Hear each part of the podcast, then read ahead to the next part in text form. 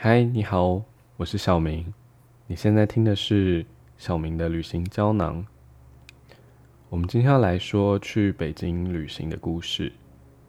其实一落地北京，出北京机场，我们的行程蛮特别的。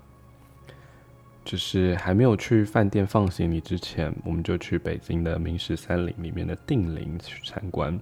就是还没有去到真正的北京，我们就先跑去明朝皇帝的蒙阿波这样子。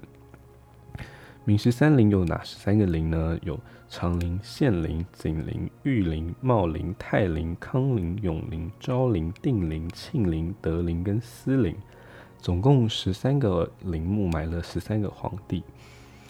那熟悉明朝历史的人就知道，明朝皇帝总共有十六个。剩下三个人被埋到哪里去了呢？首先是明太祖朱元璋，因为当时明朝的首都是在应天府，也就是现在的南京，所以明太祖死后就被葬在这个南京的明孝陵里。是由后来的明成祖朱棣迁都顺天府，也就是现在的北京之后，接下来的皇帝才会在北京的明十三陵里面。那扣掉朱元璋之外，还有两个皇帝就更特别了。首先是明惠帝，因为他最后是失踪，所以他没有坟墓。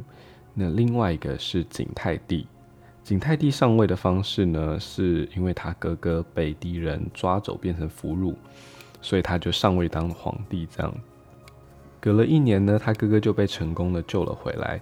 可是这个景泰帝啊，因为他恋战皇权，就把他哥哥关在宫中软禁起来。然后当时呢，甚至是把锁里面灌铅，然后所有的食物只能从一个小洞进出，这样子。七年之后呢，景泰帝病重，然后他哥哥就成功复辟，变回他的明英宗。明英宗复辟没多久，景泰帝就因为病重驾崩了。明英宗因为被软禁的种种刻薄待遇，怀恨在心，所以就把景泰帝以王的身份，就是葬于今天北京西郊的金山那边。而我们今天去的定陵呢，是明十三陵里面第一座，也是唯一一座被官方开发挖掘的一个帝王寝陵。那这个定陵的主人是谁呢？定陵的主人是明神宗，也就是大家知道的万历皇帝。那万历皇帝是怎么样的一个人呢？他因为九岁登基，所以早年他的没办法打理政务的时候，是由他的老师张居正代理。那张居正最有名的就是他的一条鞭法所带来的万历中兴，开启了明朝另外一个盛世，这样。张居正死后，大权又回到明神宗万历皇帝的手里。可是明神宗当时因为这个说法有很多，有人说他是因为身体上面的疾病，有人说他是因为沉溺于酒色，所以他就荒废了朝政。这样，总之明神宗就是这样的一个人。那要进去这个定陵的地下宫之前呢，那个向导提醒我们要结一个防身的手印。因为定陵的地下宫呢，其实是阴间跟阳间的交界处，所以我们洋人进去的时候要结一个手印来护身，这样子，就是把大拇指握在掌心，然后握拳这样。进到地宫的感觉，其实就跟进地下室差不多，就是湿湿的，然后空气不太流通，有一点。发霉的味道，这样。然后比较有趣的是，来的这边定陵参观的游客呢，会在陪葬品的一些水缸或者是龙椅上面丢人民币的纸钞或者是硬币，这样。我不太确定这个原理是不是跟许愿池一样了，但是上面就是堆了满满的钱，也算是给万历皇帝的一个入场费吧，这样。其实定陵的地宫里面，不像就是电视剧或小说里面描写的皇帝寝陵一样是一座迷宫，它其实就是几座地下的通道组成的一个皇帝的寝陵。当时其实进去地宫里面，其实也是空荡荡的，除了汉白玉的大门之外，没有别的金银财宝。可是出来以后呢，就可以去他的定陵博物馆参观，里面就有展示很多当时一起被发掘出来的一些陪葬品的宝物，这样，其中就有明朝皇帝的后冠。那后冠上面呢，他就用了一种叫做点翠的装饰手法。什么是点翠呢？点翠就是把翠鸟的羽毛用人工的手法装饰在一些饰品上面，它的颜色其实就有一点点像 Tiffany 蓝，然后再深一点点这样子。那因为翠鸟最漂亮的羽毛是在它的脖子上面，然后工匠在进行点翠的时候，要把它的羽毛摘下来的时候，不能惊动到这个。翠鸟，不然羽毛会乱，也不能从死的翠鸟上面，嗯，把它的羽毛摘下来，因为这样光会失去光泽，所以这个技术其实很困难，到现在已经失传了这样子。不过也因为现在这个动保意识抬头，这样的视频也是不能被继续制作，所以现在也只有去博物馆可以看到。出了定陵博物馆呢，其实外面下着小雨，然后它的景色其实蛮荒凉的，不知道为什么就有一种淡淡的悲伤的感觉。走出它的那个通道之后，我其实往回看，可以看到一个石案上面摆着五供，也就是当时清朝跟明朝皇帝陵墓所有的一种规格，那就是中间有一个香炉。然后旁边是有一对的烛台跟花瓶，这样总共五样东西。那比较特别的是，这个五供里面的香炉上面盖着一个小帽子，然后小帽子上面有一个龙的形状。那龙的形状大家应该很清楚，就是象征了皇帝跟皇权这样。其实中国自古来有一种观念是视死如视生。就是你活着的时候怎么样，你死了之后也是怎么样。所以活着的时候是以皇帝的身份活着，那死了之后应该也要在那个世界用皇帝的规格继续生活下去。其实，在这个万历皇帝的遗诏里面，他有说到，因为身体的状况，所以治理朝政对他来说是一种负担。死了之后，摆脱那个病恹恹的身体，对他来说可能是一种解脱。可是很矛盾的是，他却又把这个皇权的枷锁又带进了他的坟墓里。我想，也许是对生前美好生活的一种恋战吧。如果说定陵是连接阴间跟阳间的一座桥梁。那我们接下来就要去一座真正的实体的桥，叫做卢沟桥。不过在去卢沟桥的路上呢，我随手买了一瓶王老吉，因为当时我没有喝过王老吉，然后又一直在嗯某一个选秀节目上面看到它的广告，所以我对王老吉的想象一直是觉得它是一个有点像古早味汽水的感觉。可是真正喝到王老吉的时候，我才知道它是有一点像清炒茶的那种东西，因为它可以润肺养喉，所以才会跟那个选秀节目打广告。这样，其实从这个地方就可以看出来，我们常常对一个东西或一个地方有一些特别的想象，或者是刻板印象。要一直到你真正到了那个地方，体验了那个东西之后，才知道哦，原来这个东西跟我想象的不一样，它是这样的味道。我想这也是另外一个旅行的乐趣之一吧。不过说到卢沟桥，大家都会想到卢沟桥事变或者是七七事变。那其实这个卢沟桥的历史还蛮长的。它是从金代，也就是当时中原的宋朝建成，甚至连马可波罗都有走过这座桥，更在他后来的《马可波罗游记》里面呢，对桥上精美的石狮子装饰做出了感叹。这样，那这些石狮子有什么特别的地方呢？就是因为这些石狮子的量呢很多，然后每一只石狮子呢又是不不一样的形态。我其实有听过一种说法，就是嗯，公的石狮子脚下是踩一个球。然后母的石狮子呢，脚下会有一个小石狮，这样。可是卢沟桥上面公母石狮的摆放好像没有一定的顺序。其实走在卢沟桥上，我常常会想，马可波罗当时是用什么样的一个心情经过这座桥？或许是一个感叹吧，他才会对他这么长的旅途中的一座桥。印象这么深刻，甚至把它写在他的书里面。卢沟桥当然也经历过中日抗战炮火的洗礼，被摧毁过，也被重建过。可是今天马可波罗不在了，日军不在了，当时抗战那些人也不在了。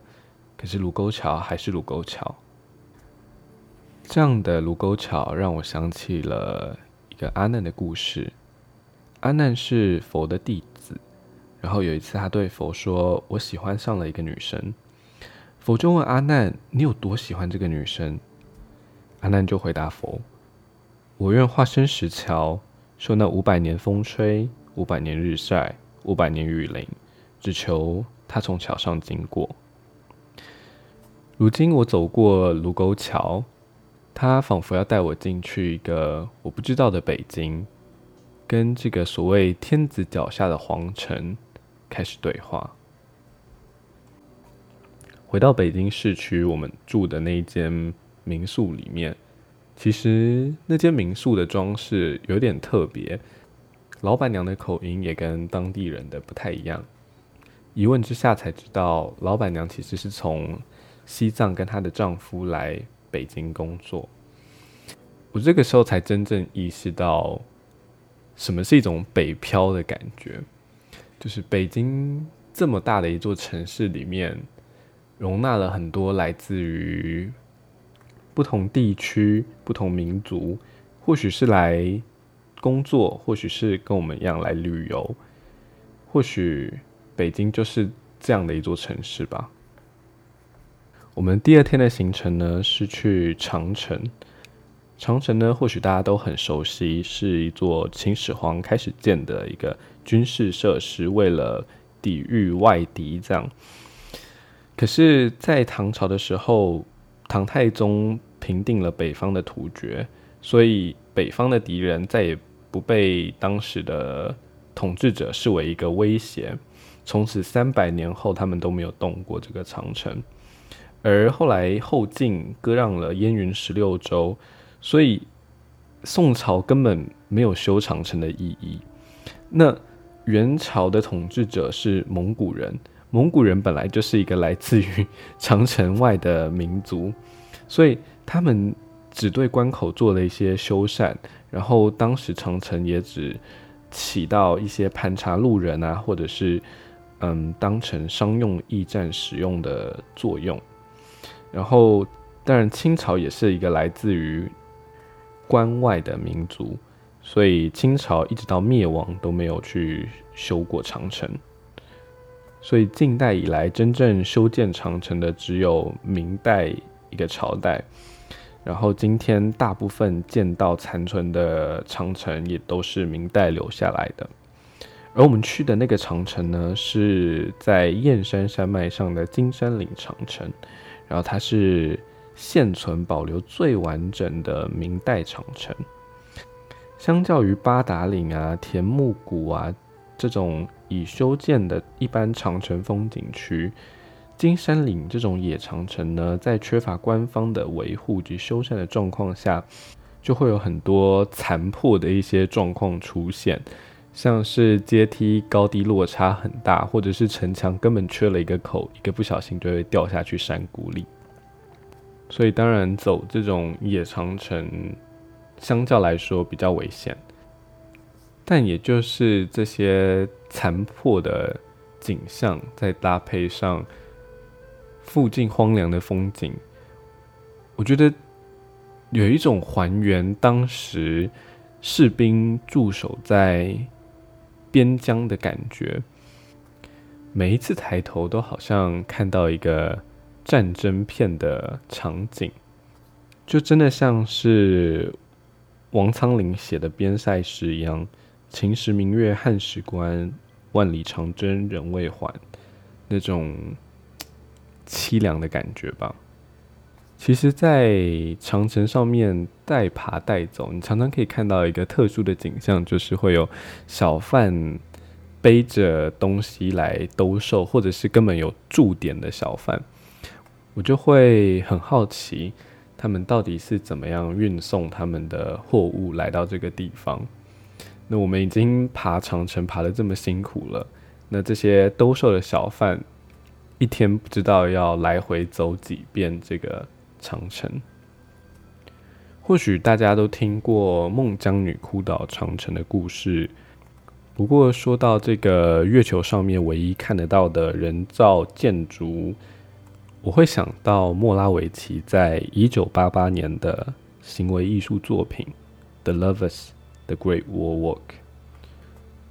莫拉维奇呢，当时从象征水的渤海之滨山海关出发，而他的恋人乌雷呢，则是从象征大地的戈壁沙漠中的加峡关开始。他们两个从长城的两端出发，向彼此的方向走去，花了三个月，各自行走了两千五百公里，最后他们在途中相遇相拥。在原本的计划中呢，他们应该就这样子结婚。这个作品却是以他们两个相拥之后分手做收场。在相遇的时候，乌雷对莫拉维奇说：“他想要这样子永远的走下去。”而莫拉维奇则说：“他想要回家。”从此以后，莫拉维奇与乌雷便不再以两个人的名义创作，更在接下来的日子里面拒绝与对方来往，开启各自的行为艺术生涯。在二零一九年的采访中呢，莫拉维奇说，乌雷当时比他早到三天，在途中的陕西神木村的一座寺庙里面等他。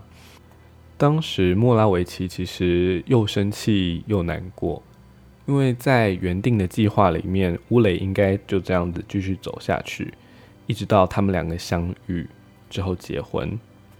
但是莫拉维奇在古寺里与乌雷相遇的时候，乌雷却跟他说，他的中国翻译怀上了他的孩子，问莫拉维奇该怎么办。而莫拉维奇回答他说：“你应该娶她。”莫拉维奇与乌雷则在拥抱之后分手。从孟姜女，再到边塞诗，再到莫拉维奇。或许是长城荒凉的风景带来的一种孤寂感，注定这座月球上面唯二能看到的人造建筑与悲伤的故事脱不了挂钩吧。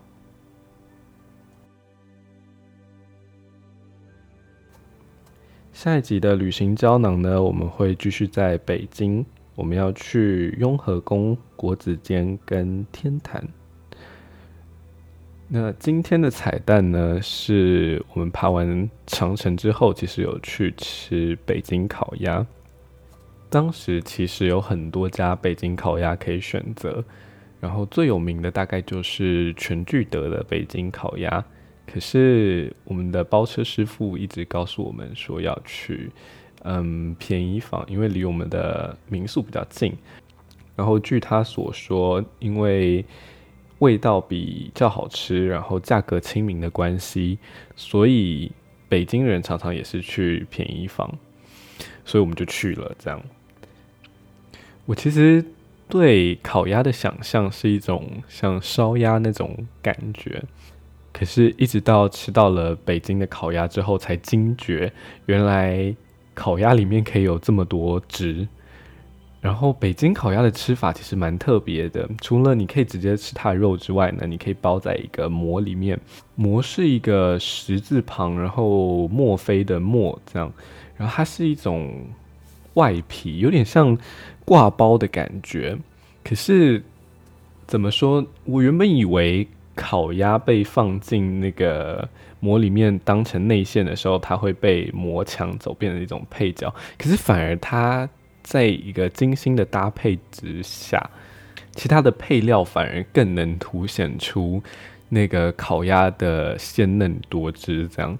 然后最特别的是，他们烤鸭会有桌边服务，然后是那个厨师来帮你切烤鸭这样。